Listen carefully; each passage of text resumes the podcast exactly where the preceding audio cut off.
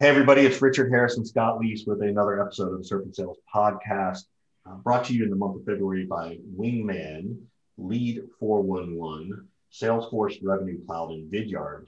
So we are super excited when those people support us as you are building out your sales stack and revenue stack. I think we're going to have to change that word from sales stack now to the revenue stack. Yeah.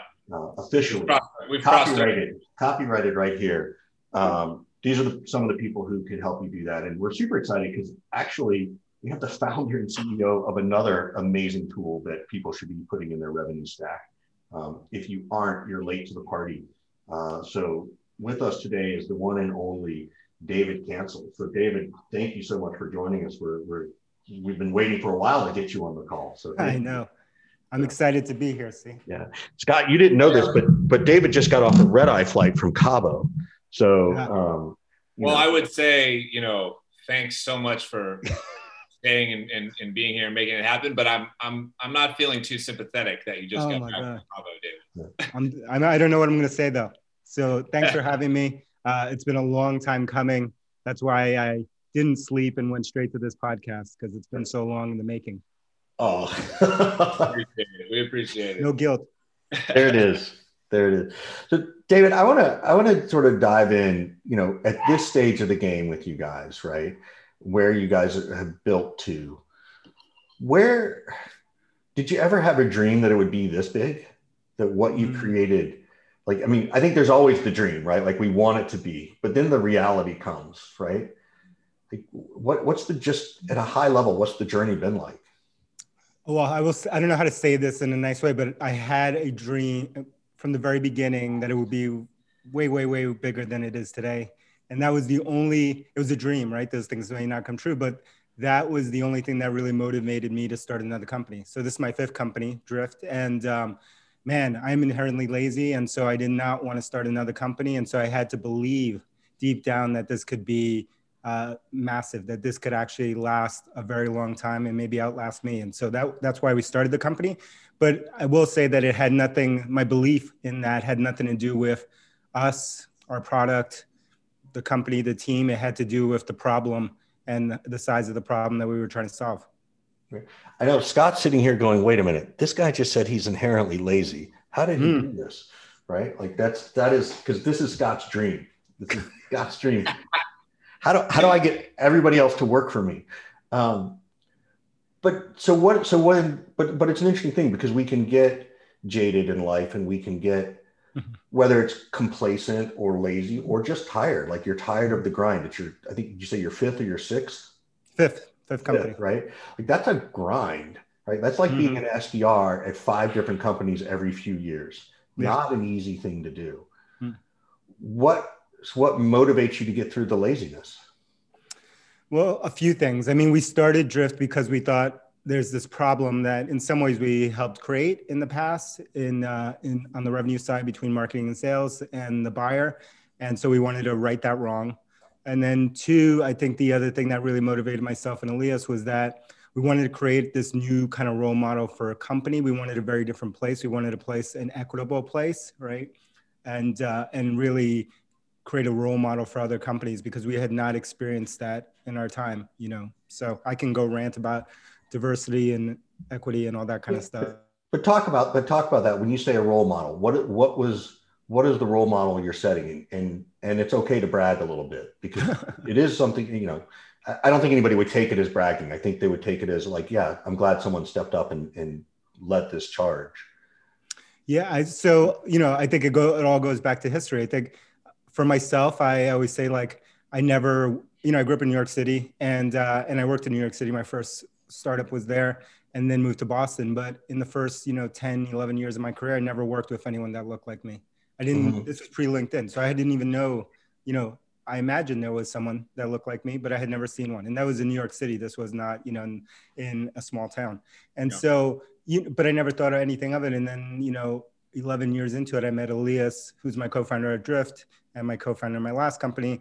And he's Nicaraguan. And so I was like, wow, it's someone like me. And so like, and of course, you know, we live in very different times and then I've been around for a long time. And so, you know, we, when we started the company, we started to hear from uh, Latinx people, people of color, you know, um, people, uh, you know, who felt, you know, like they didn't belong in certain places and, and they needed a role model. And so we wanted to try to be a role model for those individuals because Elias and I never had one uh, or never had any that looked like like us. And so we wanted to do that. And then we thought we could become a role model as a company. And, you know, I think we, I spent a lot of time talking about this and thinking about it. So like, you know, I don't like, um, I think diversity is important, but I, don't, I think that misses the mark, that misses the conversation. I think the, the real thing that we're trying to do is is to create an equitable environment and it's very different. So i think diversity can is important and it's requirement step one but you know you can build a diverse or you can think you're building a diverse environment just by having five of these and seven of these and three of these and whatever but like that doesn't mean that they have the same access right? Those could be all junior sdrs those could be all people in support those could be in roles that never have the ability to progress within the company and so for me it's a long term view on what we want to do and it's really around you know creating an equitable environment. And if we can do that and if we can be our company can last in doing that then maybe we can be a role model for some other companies who want to do the same thing. Do you think about that in terms of um, sort of acquiring capital and then deploying the capital back into the community to give folks these opportunities that you know are still rare now and were maybe closer to non-existent kind of when you were coming up. Is that is that part of the yes i, I left that out. in the i left that out. That's the third part. That's the third reason we started the company was that uh, at least for elias and i we wanted to if any you know wanted to if anything happened who knows with the company we wanted to use any of those resources uh, to in two different areas that we care about. One of them obviously is underrepresented people in STEM. And we spend a lot of time personally, uh, philanthropically in that area. And we do as part of Drift as well through the, fund, the foundation stuff we do there. And that's really focused on, you know, like middle school, high school, and a little bit of college, but it's really skewed younger because to solve the problem, you know, you have to have more. And so that has to start before someone's already in college and they've already sort yeah. of elected the, their path. And so we, yes, we do that. And that's an important reason why we started the company. So talk to us a little bit about, so does, is, is there a drift foundation? I, it mm-hmm. sounds like there is. Yeah, and- we, we, yes, we funnel, what we tried to do as a company was that instead of, which I think, you know, we all, I have done in past companies, which is, you know, to, as different causes come up, you know, either that they, they come inbound or from internally from the team, that we kind of take our resources and we sprinkle them a little here and a little there and a little um, everywhere. That we wanted to focus our, you know, what we're doing at this specific problem, and uh, and then you know, that means that we put all our resources there. Anything that we do there, from not only from a recruiting, from um, you know, from uh, organizations that we work with to get people in in and into the workforce within Drift. Uh, but all the marketing stuff that we do, uh, uh, Elias does all this, and I do this kind of thing we call the American Dream. We do web, we do Latinx webinars, we do, and we do that those with friends. We do constant sessions as well uh, that we do, as well as financial. That we would funnel it all in this area, and you know we've coached the team and explained to the team why we're doing this versus doing the traditional thing, which is sprinkling things across right. many. And did you did you follow the the Benioff model of one one one to create the uh, or how did you? And, I, let me you know let me yes. explain it for folks before you answer. Is that you know Benioff um, when he first set up Salesforce, he knew early on he wanted to give back, and so he made sure that employees donate one percent of their time to uh, giving back, right? And they they give people time to go do that on their own. Also, their first day on the job, they actually do uh, they do a, a, not some kind of nonprofit work usually, and then also one percent um, gets spread into their into their foundation. So one percent of the money from Salesforce goes there, and I'm sure there's a, a, better definition. But that's how he founded and funded it, and I know a lot of mm-hmm. companies follow that. So I'm curious, did you follow that model, or not quite that model, or you know? Yeah, I will say that. Um, it's interesting. You know, uh, Benioff, Mark Benioff, and Salesforce are both a role model from a company standpoint, but also from their foundation standpoint, the Salesforce.org foundation that you mentioned, and the One Percent Pledge. Uh, but also, you know, our biggest, you know, um, com- enemy, you know, as a company. Right. So, so it's, it's, it's interesting, Weird. right? And so we didn't. I admire that plan. We didn't follow that to the T, but our plan is pretty similar of what we've done here. And Elias and I, as the founders, have have pledged well a lot more than one percent uh, to these causes so far. It's I didn't know that you and Elias had um, had partnered up more than once. So oh yeah, yeah. So I met him. I met Elias a long time ago. He worked for me as a VP of engineering at one of my companies in 2007 nine, and then was my co-founder in 2009 at Performable. Then we were at HubSpot together during the acquisition, and then we started Drift. So long, long history. Yeah. how has that dynamic um, evolved over the years? Right? Is it like, do you fight like an old married, uh, you know, couple? Is everything you know smooth? Is one person like the innovator and one person the executor? Because this this is a, a huge yeah. deal. And I'm, you know, I'm selfish. You're trying to figure it out for yourself. That's right. I'm trying to figure out like how am I going to exist with Richard here for much longer? That's what I'm trying. Yeah. So uh, you know, it's an interesting relationship. I always tell people that, you know, from a personality standpoint, Elias and I are the most opposite people you can imagine. So I'm the super introvert, and he is beyond extroverted. Like the mo- one of the most extroverted uh, people that I know. You know, he cannot if his family is gone, um, not home, he cannot even eat breakfast by himself. He has to go meet someone. He cannot, you know, be alone ever. And uh, and I run to be alone. So like, then there's that's not a full definition of extroversion and introversion, but like we are the most opposite. And then I tell people this, and then later they're like, "Wow, I've never met people who are the you know could be more opposite." But then from a value standpoint, that's where we're we're pretty much the same. And so, but you know, personalities were opposites.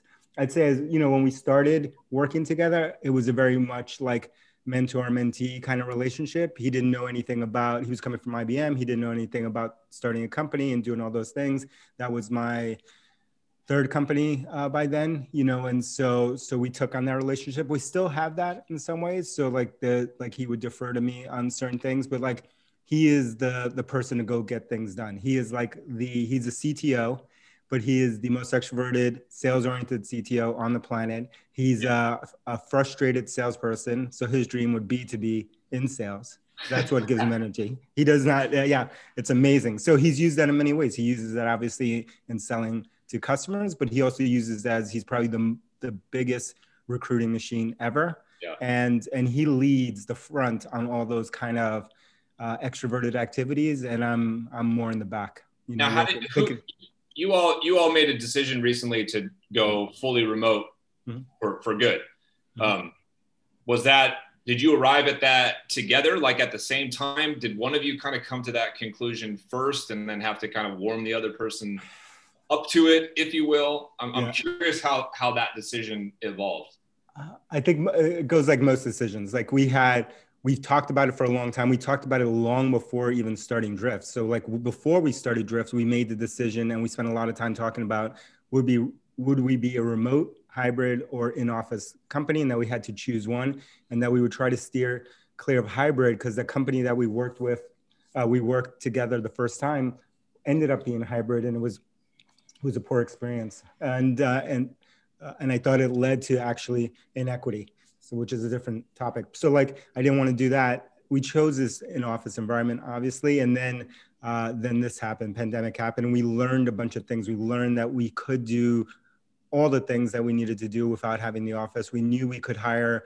We hired a CRO. The CROs hired five people. We just hired a CCO, a CPO. We've never met any of these people in person. Like no. they've never been to an office. They've never met anyone at Drift. They've all hit that. So like our, you know, our reality or like our limits were like shattered and so like that led us to this place of being comfortable with it i'd say elias still wanted to be in office and uh, we debated it and then i came back from you know the mountain one day and was like i think we need to go to d- digital first and we talked through it and then that's how we got there yeah, I can assume you didn't seem to mind it as the introvert. no. He hated it. He hates it as the extrovert, right? Yeah. Although you know, I'm like, you know, I'm so introverted, but it was like it took me until like June or July. So like from February, late February, March to June and July when I was like, I have to leave my house.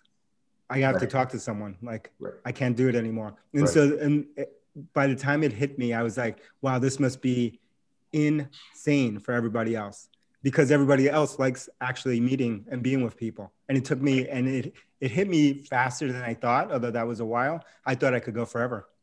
Right. yeah. Anything, anything short of forever is faster than we thought. Um, what what are the challenges, right? Because I know that culture, whether that's equity and diversity, I know how important culture is to you and organizational culture. And I think it's I think people are paying more attention to it now than they used to, right? How do you still maintain the drift culture? What advice would you give to a company? They're deciding to go digital remote. They're deciding to go yeah. remote first, all digital. What advice if you said, okay, if you're going to do that, here are the three best ways you could maintain culture. And by mm-hmm. the way, don't do these things. Like, don't hire a DJ for your SKO and expect everybody in there to dance like that. You know, maybe it does work. I don't know. You know. Yeah, I think the so you know we were lucky in that we were already almost you know six years old as of as of January. So we had built you know a a culture, a set of values, a set of rituals uh, in the company, and we were lucky in that we were we had spent an insane amount of time for most people early on when we were tiny defining our leadership principles aka our values you know what do we hire? And then not only doing that but living it. Do we hire? Do we fire based on it? Do we promote? Do we incent based on it? Like all that stuff. It's been a, we still still spend a lot of time in there. We spend a lot of time in building uh, a pretty tight onboarding and training and continue ed you know process internally that turned into a product which is called drift insider which is you know like masterclass for marketing and sales that anyone can sign up for free. But we haven't we use that internally and we have also have internal only classes inside there and everyone goes through that process. We we invented a product called drift video which you know we use for asynchronous communication. We did that long before the pandemic and i can't tell you how much that product is used inside of drift and I think it's an important thing. And this was one thing that I would kind of suggest to people is that you start to move to asynchronous communication methods. Like we're doing a Zoom now. Define, define that word because I, you know, asynchronous. I'm an engineer. Right? Yeah. There's synchronous video, which is what we're doing now. Zoom, it's live. So we're, we're having, it's basically a call. It's a video call. Then there's asynchronous video, which is you can use a product like Drift Video. You can use our friends at Vidyard. You can use Loom. You can use all these different products and you record a video just like almost this like you know one person conversation and then you share it with a group of people. The reason that's important is that uh, and we discovered this kind of over time was that as you add more people obviously you can share those artifacts that you've created those videos. Uh, as you go to a remote only environment or digital first environment uh, people don't have to gather at the same time in the same time zone you know uh, to actually digest or watch the video.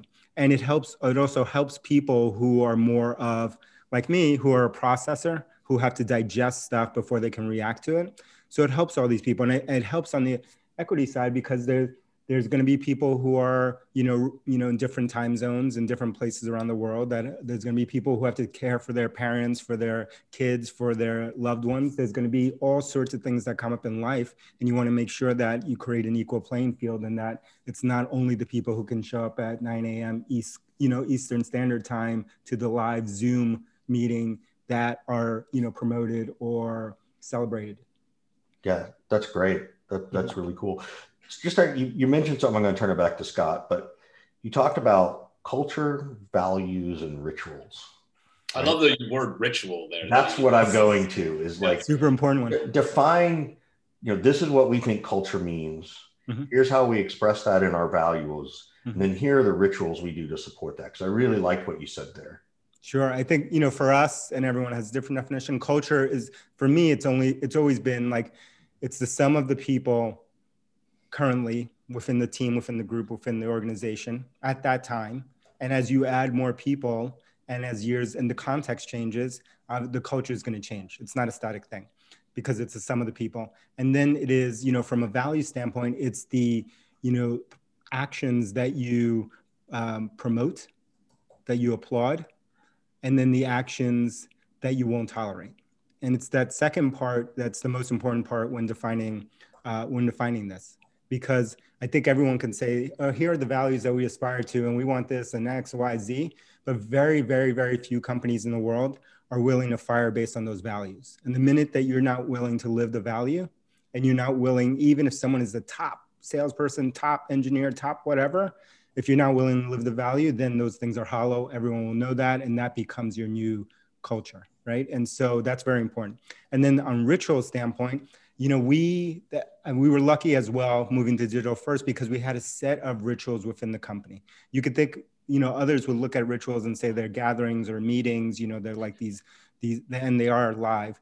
Um, and we have a set of them that we follow, but they're not. It's not about the meeting. It's more time for people to come together where we keep a certain structure, certain cadence, so that new people coming in and existing people know for XYZ, for this feeling, for uh, for collaboration, for coming together, for celebration, we always do this thing. And it's those things that those rituals develop over time, they get reinforced and they start to take a life of their own. We have something called um, show and tell every Friday, where you know different people from every team across every functional group within the company stand up and you know uh, do a presentation basically on what that team accomplished that week and all of it has to be customer impacting not pretend stuff that you know we did internal but it impacts the customer. That has become a competition. It's almost like a game show. It's self-organizing. No executive organizes it. Uh, you know there's prizes there's awards. It's the most fun thing ever. That happens every friday. That's one of our key rituals that we have.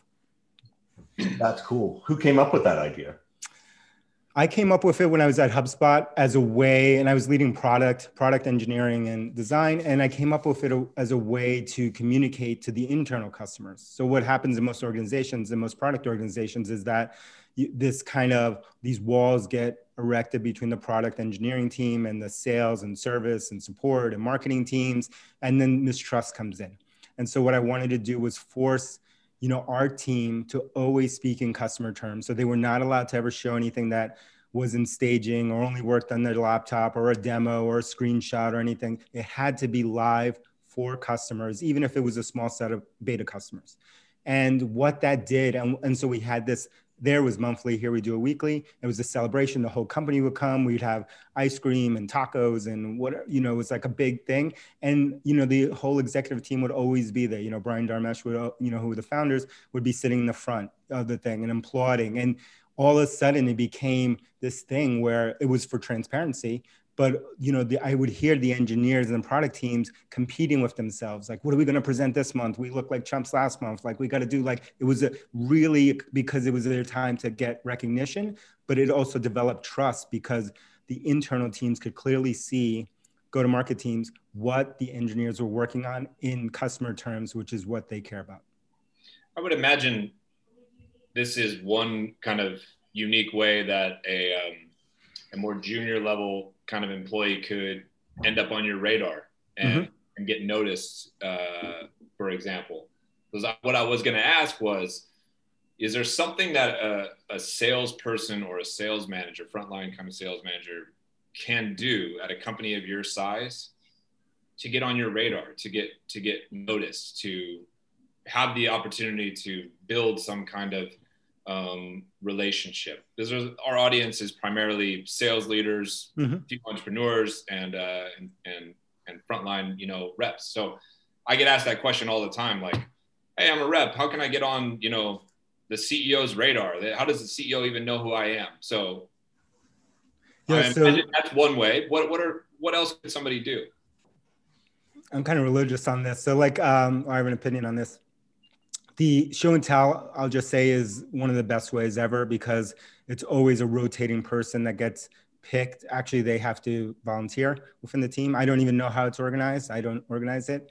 Self-organizing. And uh, so it's always a different person. It could be a bdr a bdr manager. It could be a sales leader. It could be all over. One rule that we have is that we don't let uh, c-level people or executives present right? It has to be the team uh, so like the teams present. And so all the time people get on not only my radar, but everyone else's radar, different leaders within the group. And it, it also forces, you know, in a happy way, collaboration to happen. Because, oh, look, I didn't know Scott was working on that project. Let me go talk to him about that. I have a customer who wants that. Let me go talk to him. So, like stuff you would never see before because it's in a fun environment versus, yeah. you know, some some weird email that goes around. I'd say that's one. I'd say, you know, like when I said I'm religious about this, you know, I get this question all the time and I'm, you know, faced with it on the other side. And one thing that I would say is I recorded a podcast episode a million years ago on my podcast called Carry the Water, which is applicable here, which is basically the that you as a young, you know, person coming into the company, a young leader or young BDR, you need to first carry the water, aka you need to put some points on the board. You have to show some mastery of what you have before you're worried about recognition. And so many times people want to skip that part. They want to, you know, I always used to, when I was at HubSpot, and to go back there, we used to have these uh, MBA uh, Sloan kid uh, from Sloan MIT come in. And I know what day they would come in because on the first day, within the first hour, I would get 20 emails from all of them. Hey, David, do you have te- you do you have time to do lunch this week? And I'd be like, and so I would reply immediately. I'd be like, no. And they'd be like, what? You have not done anything yet. I don't have time to do lunch with you you have to actually have an impact. You have no understanding of what we do as a company. You have not helped our customers. You have not done anything. You have not collaborated. What are we going to talk about? And so I say the same thing to people within Drift or people within other companies. Do something, stand out. You will get recognized. Don't worry so much about how do you get recognized. You, if your work is excellent, believe me, you will get recognized. Although that doesn't sound real when you're on the other end wanting to get recognized. Yeah. Does this does this mentality carry over with you to um, brand building, for example, and you know, people kind of wanting to uh, show up and be thought leaders and, and, be on every podcast and write, you know, essays all over the place. Um, yes. Yes, and that's that's definitely you know even within our company, it's a we have a process for doing that. We have you know a podcast and then a set of podcasts uh, that you know is part of our, our network one around product one around operations and marketing etc and um, but we have an audition process. We have a whole process that you have to go through before one of them becomes official. But we have people all the time who come and start and want to start a podcast of their own or this or that or whatever you know the, the thing that worries me about it is that often it's it's an ego issue and it's and then you'll see it come up in other it's not that the podcast is wrong or they want to be a thought leader or this kind of stuff. It's usually that they're too the ego is out of is a little bit out of whack, and so you know uh, that always is one of the you know one of the signs that we look for. What, do, what do you mean the ego's out of whack? Like I I, I can kind of visualize it, but mm-hmm. like with you know without throwing any person under the bus, like what are the things that tell you, hey, this this person might need some coaching on their ego?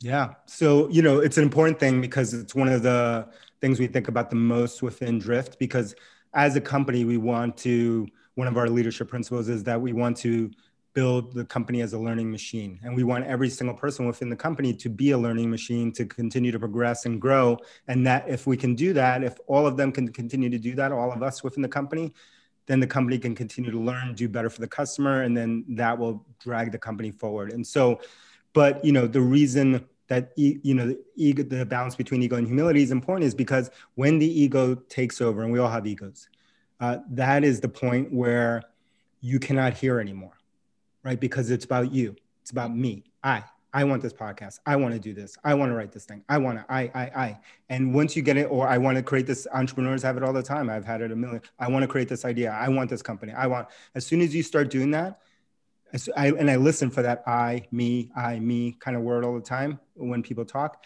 then you cannot hear anymore. You cannot hear from the customer. You cannot hear from the market. You can't hear feedback anymore because you're lost on kind of manifesting some idea, something that you see as some personal representation of your of you, you know, at the end of the day. And so that that becomes dangerous if you can't control it. And I think, you know, I can go on an ego forever. I think, you know, one of the things that was always odd to me is that people misinterpret or misdefine ego, in my opinion. You know, a lot of times people, when they're talking about someone has an ego, they're talking about like, is this person nice or not? And that has nothing to do with ego, right? Like, you know, some of the craziest, hardcore, not nice competitors in the world were the most humble. And you could see that because over time they kept being coached, they kept getting better, they kept growing. And if the ego was truly taking over, they would have stalled and they could never continue to grow. Right? Their talent would not be enough at some point. They had to be coachable, in other words. I, I totally get this, and I always have to carry Scott, and I'm really tired of carrying Scott. You're back. I see you. You're hunched over from all the weight. I know. What I always tell people, and you should tell Scott, is like, I don't mind carrying a man, but please lift your feet and don't drag your feet while I carry you. Right. I'm still working on it. I'm still trying. I'm still trying. But you, I can, I can imagine this what we what you just talked about being a big part of this answer, but I'm going to ask you to try to find sure. a, different, a different angle to it. So mm-hmm. outside of like the ego and being too much about me, me, me, um, what are some of the things that drive you nuts about working with revenue leaders? What are, what, what are the what are the ways if a revenue leader is listening right now, mm-hmm. outside of being me, me, me, uh, and missing numbers badly. Let's, yeah. let's eliminate those things. What are what are some of the you know what are some of the no nos, right? What what are some of the things that that drive you crazy with you know sales leaders, marketing mm-hmm. leaders, whatnot, um, and therefore so they can listen and be like, okay, I need to not be that way. I need to yeah. go this direction. I'd say number one, the for for us, for me, is the key is that they're not focused on the customer right? They're focused on the company problem, their problem, their team problem, whatever. For us, we always orient around the customer. That's an important guardrail in in our world and in our company. It's the reason we exist, right? A business, as Drucker would say, business only exists to serve a customer. There is no other thing for uh, another reason for a business to exist as an entity. So that's the only thing we're here to do. So like if they're not really customer oriented, if they're always optimizing for themselves or for their team ahead of the customer, that would be number one. Two, would we mentioned already, which is like that they're you know the ego and they're not willing to learn and they they have all the answers. It's like you know the older i get i don't know if this is true for you guys the less i less i know that i don't know. Like i don't know anything. I used to think i knew everything. I know nothing now right? And uh, i know a very little tiny thing you know and that's about it. And i'm constantly trying to learn and add to it. So like we don't know anything. And um and so like if they don't learn and do that. And then the third uh, which is super important to me, and it's kind of universal across all leaders, but especially revenue leaders, is that that they don't really have a tight relationship with their team. They don't really understand what their team is doing. They never, they may sit up here and they never like, yeah. you know, inspect and go and figure out what's motivating, talk to, you know, the BDR, talk to their sales leaders, talk to their sales managers. Like they're always operating up here and they're managing spreadsheets and they're That's managing right. things that they they talk about strategy and spreadsheets. And it's just like you know the truth is always outside the building. The truth is always in your team. The truth is never in a spreadsheet in a chart in a report in a, it's never. That is the that is the rear view mirror right? David, I don't, david, I don't, david I don't know if you're aware of this but there's a new title uh, and it's called the vp of spreadsheets. New title. Uh, i've met a lot of them. For that type of leader yeah. The yeah, dashboard like, manager dashboard manager. So I've seen a lot of uh, you know revenue leaders like that. And it's like data is rearview mirror, right? It's not going to tell you where we're going, right? So you can make some predictions on it, but most of the predictions will be wrong. You have to have ways, early signals that let you see ahead, and that's usually the customer in your team. That's going to let you see it forward. Just out of curiosity, at, at your company, right? Mm-hmm. I love what you said about you know the revenue leader needs to be customer oriented. Yeah how often have you ever talked to a head of sales or asked a head of sales or a revenue team, and even in your organization, you know, when was the last time you spoke to a customer six months after they signed a contract? Do you ever ask that kind of question? Like you seem like the person who would. And and more importantly, do you require that? Like, do you make your VPs as you know part of their MBOs? You know, go write two use cases on two customers from a year ago or something. Like, how how do you instill that? I guess is the question. Uh, yes and yes and not only on the revenue side but I, it's important for us across every role in the company including engineers designers product people people who typically wouldn't talk to even people in, in our you know finance team uh, people who naturally wouldn't talk to the customer. We build guardrails and we measure that to make sure that they are because that's again where the truth is and that's who we're here to serve. But like from a revenue leader do i ask that yeah all the time uh, you know if it's not weekly, it's biweekly. I'm asking that. And they're asking that of the people on the other team. They're asking that of our marketing team. They're asking that of everyone you know and so like you know that's one of my first questions that i'm asking when someone is proposing something whether it's a you know a leader revenue leader proposing a new initiative or going into a new segment or a new location or or a product person doing it or anyone talking about it the first thing i want to talk about is like you know how many customers have they talked to? How many prospects? Like what are they learning? I just want to hear the anecdotal stuff. I want to hear like i want to hear the stories of what they're hearing. And if they haven't done that that's when we stop. So that's like the first filter you know? And then on the flip side for leaders revenue leaders and others you know when we're talking about their team one of my habits is to always go down like three levels down and ask a question about like you what is scott doing? You know scott is you know three levels down below richard and uh, richard what is scott doing? Uh, i don't know. Nothing. The last time you talked doing to him? nothing. He's riding on my coattails and my shoulders. And then the next thing when was the last time you talked to him? Uh, i'm busy da, da, da, da, da, i don't know last month. And then i'd be like why are we talk why are we having a meeting to talk about your team? Like you don't know anything about what's happening on your team. You have to inspect you have to talk to people on the team. And so i do that from a customer standpoint but also from an internal people standpoint. Now you're looking are you looking for answers like okay richard is working on this richard is at 80% to target right now? Or are you hmm. interested in in information like richard's going through some things right now his family's got this going on he's working on you know his mindset we're compartmentalizing things his performance is this. Are you looking for the latter or the or the former I'm, I'm looking for the latter. I could care less about the this number and that number. I can read a report just like anybody else so i don't need someone to tell yeah. me that. I want to know that they're actually talking to them because they could tell me about their numbers and this and that and they've heard that from a sales manager or one of their vps or someone else. They don't actually know. I want to hear the real story about what's happening. What is this person motivated at? What do they want to do next? What's the problem that they're having? What are we doing? It's interesting. It's almost like you know when the mat when the numbers really don't matter right mm-hmm. interesting approach um, mm-hmm. as i'm thinking I want to come back to the equity piece that you talked about, I mean, equitable, sure. um, which we hear a lot, and diversity, and to your point, equity, right? Mm-hmm. Um, and some of that equity, in some places, it starts with education, right? Getting to the yes. younger kids so that they can get to that equitable place.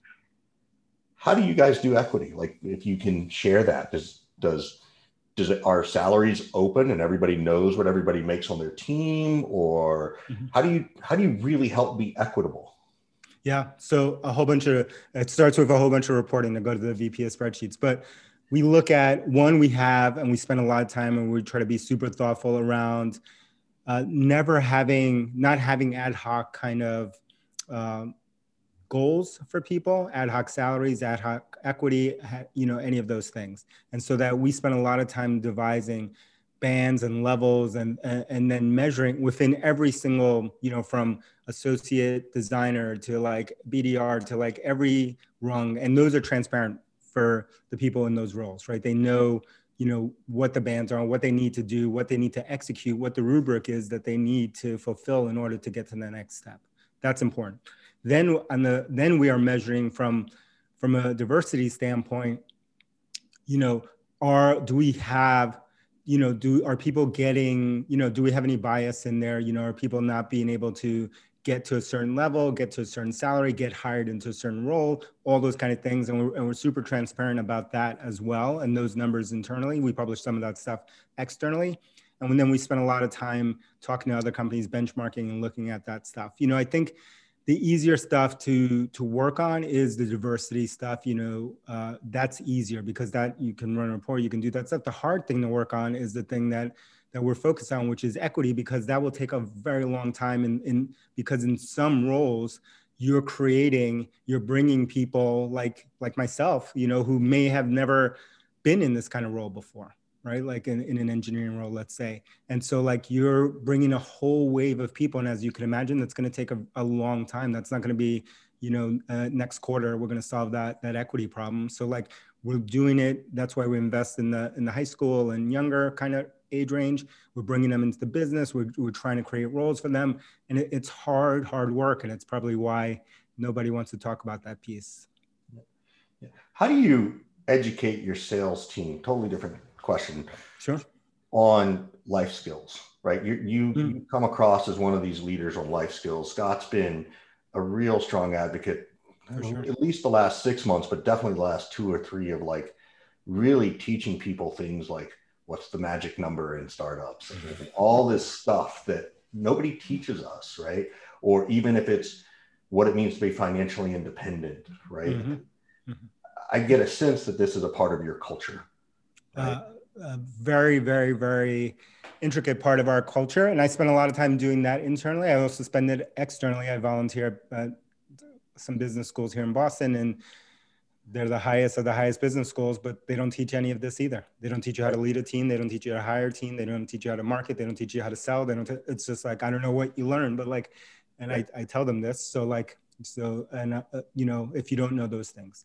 Uh, and so internally, the way I do it and the way we do it is that we have a whole bunch of different things. We have, obviously we have external podcasts that are dedicated to learning and progression. We have internal, I film internal uh, courses, videos, podcasts. I do that with Elias and other people in the team to help people with different life skills. We have a, what we call the Drift Book Club. I'm obsessed with reading, and I talk about reading Wait, uh, Before we go into the book club, what kind of mm-hmm. life skills are you coaching people? Because I, I, want other leaders who are listening to this to understand how important this is. That oh my god, it's uh, you know, the the surprising part of it is how much you have to do how much people need this part. And so like the the breadth is like is crazy. Every day I'm coming you know, we're coming up with an, another thing to help people with. It could be anything like financial education, right? Just like educating them personal financial education. Yeah. Right? Like that they don't that no one's ever taught anyone. Right. Um, you know, how to save, uh, how to, you know, like you said, what's a magic number? What are CAC metrics? How do we hire? How do we fire? How do we, you know, how do we interview someone? I do. How do we interview someone? How do we, how do you conduct a meeting? How do you do like that? you would, in some ways you would laugh, you know, but how basic some of these things are, but people have never been taught this. So why do we expect people to know this? I totally get it. And I've, I've been a huge advocate of this for, for mm-hmm. years. Like I would bring in real estate agents and, mm-hmm. and loan officers to teach people about the home buying, buying process. Yeah I brought in a psychologist to literally just talk about therapy and mm-hmm. what the benefits are. I brought in a mindfulness coach. I brought in a wealth manager. All of these these kind of things. What you realize is none of nobody ever fucking taught us how to be an adult. That's what you realize. Yeah, nobody. No. We didn't go we didn't go to school for adulting, and that's what we all that's what we all need. And I just found that you know um, is a is a good way to like give back to my team, and they were hungry for the the information Hmm. and you know better people are going to sell better so like how can i help my team just be more well-rounded right and and this is a it felt like an easy kind of fun way to participate and coach and train and, and, and educate yeah i think you, one important thing that you said at the end there that that i really i think about all the time is that that in business that for some reason we try to convince ourselves that there are these that they're two different people, right? We're going to train them around business, and that's not our business over here. That's personal. There's only one thing, right? Like there's no business is a fake construct. Again, just organized, or a, a, you know, to serve customers. There is no business. There's no living thing called a business. There are only people, and people have habits. They have biases. They have ways that they make decisions, good, yeah. bad, and how they make mistakes. Those are all the same.